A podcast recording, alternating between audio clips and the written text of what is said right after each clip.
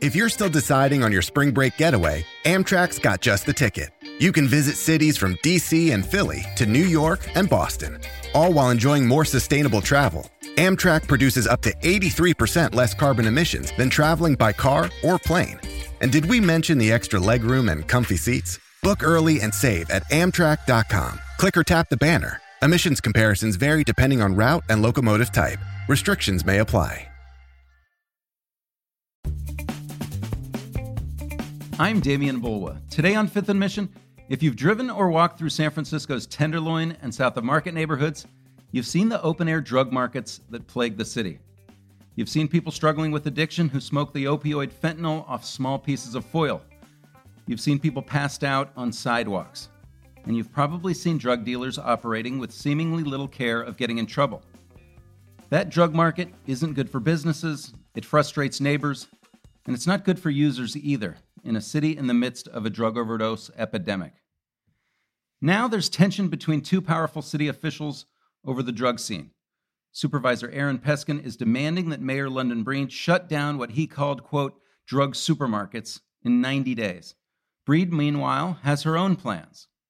And this tension has elevated a series of critical questions. Can San Francisco get rid of these street markets once and for all? What is the best way to intervene and help people? What's the role of social programs, and what is the proper role of police? City Hall reporter Mallory Moench is my guest. She's been covering the story for the Chronicle. Mallory, the presence of an open air drug market in the Tenderloin and Soma has been one of San Francisco's biggest problems for years. Tell us what happened in the last week that has elevated the urgency of this issue.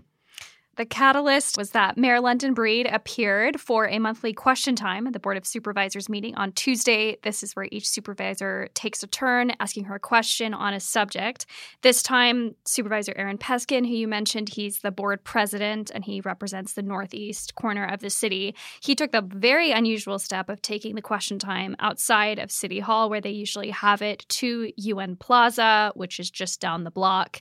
And this is an, an epicenter of illegal vendors where people might be selling goods. There has been drug dealing and drug use in the plaza that city leaders have repeatedly been trying to get a grip on.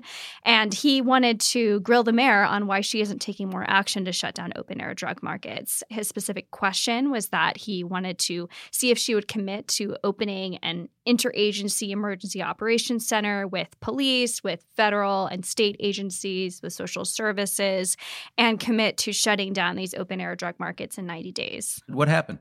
Well, it turned out to be quite chaotic. There was a crowd there because it was outside in the plaza, and there were protesters who were definitely on the side of not wanting police involved, not wanting criminalization to be a part of responding to the drug crisis.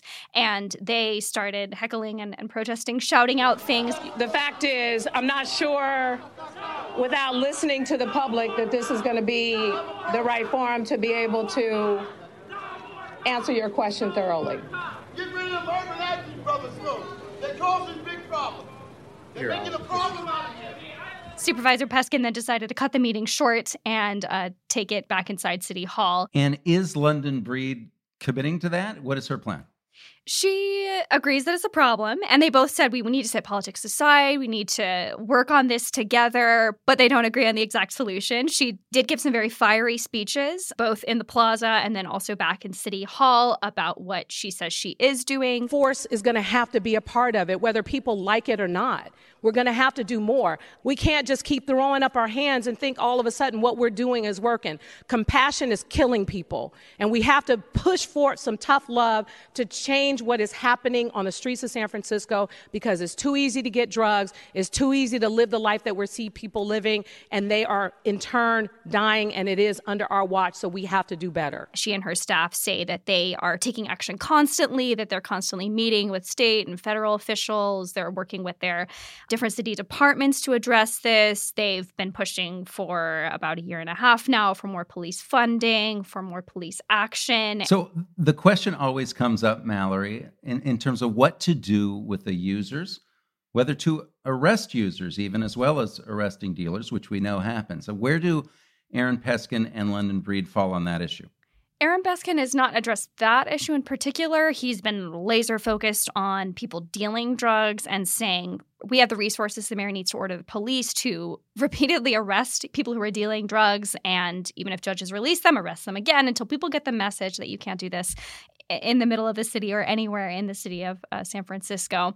But he hasn't weighed in as much on what to do about people using drugs. He, you know, has said in the past and has said now that we need to expand the social services. We also need to make it easier for people to get into these services, so not make it so complicated and bureaucratic. Mayor London Breed, as I mentioned, she has been taking more of a hard line, uh, not just this week, but over the past year and a half, starting in uh, December 2021, when she really really sounds fed up. I get that people have an issue with the fact that we are looking at being more aggressive with people who struggle with addiction. You know, I'm one of those people. I lost a sister to a drug overdose. She tried to get help and treatment in this city back in the day, and there was nothing made available. She thinks there needs to be a level of, of force and compulsion, which obviously a lot of people in San Francisco do not agree with. Uh, they think it should be voluntary, and they think involving the role of police in a public health crisis is a solution that was tried in the war on drugs and it didn't work. Let's take a step back Mallory, I mean, you spent a lot of time writing about this issue, talking to people in the Tenderloin and, and people in City Hall. What are the ways that you're seeing the open air drug market affect people in the city and put pressure on city officials? This is not a new problem, but it's one that definitely seems to have, have, gotten worse and gotten more attention, especially during the pandemic, and more political attention recently. And how we're seeing it affect people as we've had families, uh, especially that live in the Tenderloin, speak up saying that they don't feel safe walking out on the streets. We have business owners who are complaining, saying it's ruining their livelihoods. We uh, even have spoken with people who are using drugs. Obviously, some people want to buy those drugs that are being sold on the streets, but some people want to stop because they're caught in, in a cycle of addiction. And even if they say go to a treatment facility or to city supported housing, that might be in the same neighborhood where people are selling drugs and using drugs right outside the front door. And I was interesting. I was talking yesterday, um, even to some some advocates who are really on the harm reduction side of things, where they say that we need to be meeting people where they're at in their drug use and meeting them on a journey to recovery if they want to stop using drugs or not, and they don't want to see police involved. But they said we also don't want to see a chaotic, dangerous open air drug market. We want to see more services for people, and we want to not see this you know, done in such a flagrant way that's causing harm to you know, both people using drugs and people who are living and working in the city. We'll be right back. You can support the newsroom that creates Fifth and Mission by signing up for unlimited access at sfchronicle.com slash pod or by downloading the San Francisco Chronicle app. The Knot is where you'll find vendors for every wedding. Floral to fawn over, cakes you almost don't want to cut. Oh, it looks so good. DJs to drop it to Venues worthy of your grid, photographers that make every hour golden hour. Really, vendors for any vibe. With the help of fresh reviews and a few useful filters, you can find your vendors faster than you can say, I do. The Knot Vendor Marketplace. Find vendors for every wedding at theknot.com slash audio. Obviously, Mallory, one of the great failures in recent American history is the war on drugs you know, it has not been effective. You spoke to experts about where an effort to shut down drug dealing in the Tenderloin would fit into that. What do the experts say? Is it possible? So, I did speak with a criminal justice expert and addiction medicine specialist, and they both felt that the 90 day timeline was perhaps unlikely or unfeasible to actually shut down these markets. But they they both felt that it, it could be possible because of some past experiences and approaches that have been tried that have been successful in other places.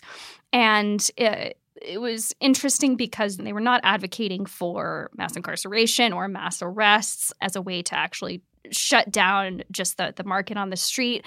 They acknowledge that they're never going to stop people selling drugs or using drugs. But if what you want to stop is the open air flagrant behavior in a certain environment that might be have associated crimes with it there have been some ways that they have done that there was one program in high point north carolina uh, 20 years ago, and then it's been replicated and adapted around the country. And what they did is they did investigations and built up criminal cases against people who were selling drugs, but they also uh, worked simultaneously with community members and also with the families of people who were selling drugs. And then they called them all into a meeting and they said, Hey, we can arrest you because we have the evidence, but we don't really want to do that. We don't want to put you all in jail. We just want you to stop selling drugs in this neighborhood where it's causing harm and a lot of complaints to the community. And they said, if you come back tomorrow, we'll arrest you. We could offer you a different job or basically please just go away and stop doing it here. And they said that it worked. And you could see the results on the street overnight, I was told. And there was an analysis that showed that violent crime did drop as well.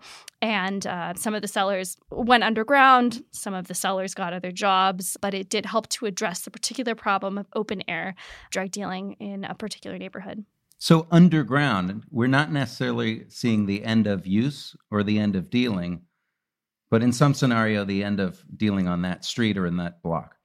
Yes. And I don't think anyone thinks that it would necessarily be realistic to end dealing or use, but most people would like to perhaps see it end on a sidewalk. Although there is concern uh, from public health advocates that if you are criminalizing or forcing people underground that they might be using instead in, in riskier ways, using alone, using inside alleys in ways that could potentially increase risks of, of overdoses.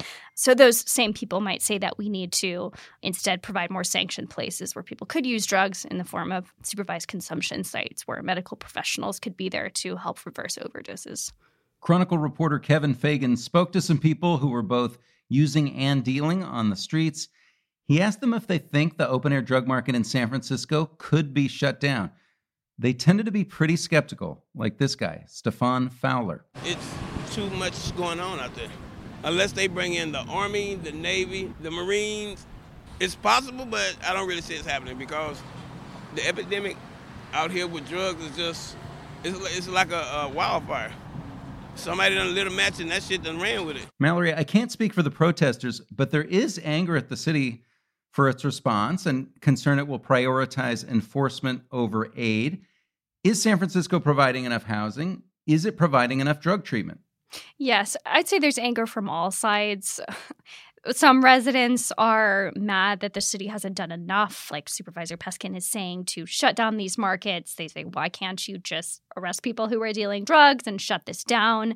Then you have people from the other side who are angry that they don't feel like the city is providing enough social services and um, making the right public health response to what they think is is a public health crisis and, and the fact that more and more people are dying and they want to see uh, the city do more and take more radical action to intervene in that. Mallory, what's next? Well, we do have the mayor's budget, which is coming up, and we wrote just recently about some of her budget investments in behavioral health. We'll have some more public safety and policing investments, two of her top priorities. We also should be getting more details on, on something that I mentioned earlier, which is the mayor's new proposal to be more aggressive with people who are using drugs, which is very controversial.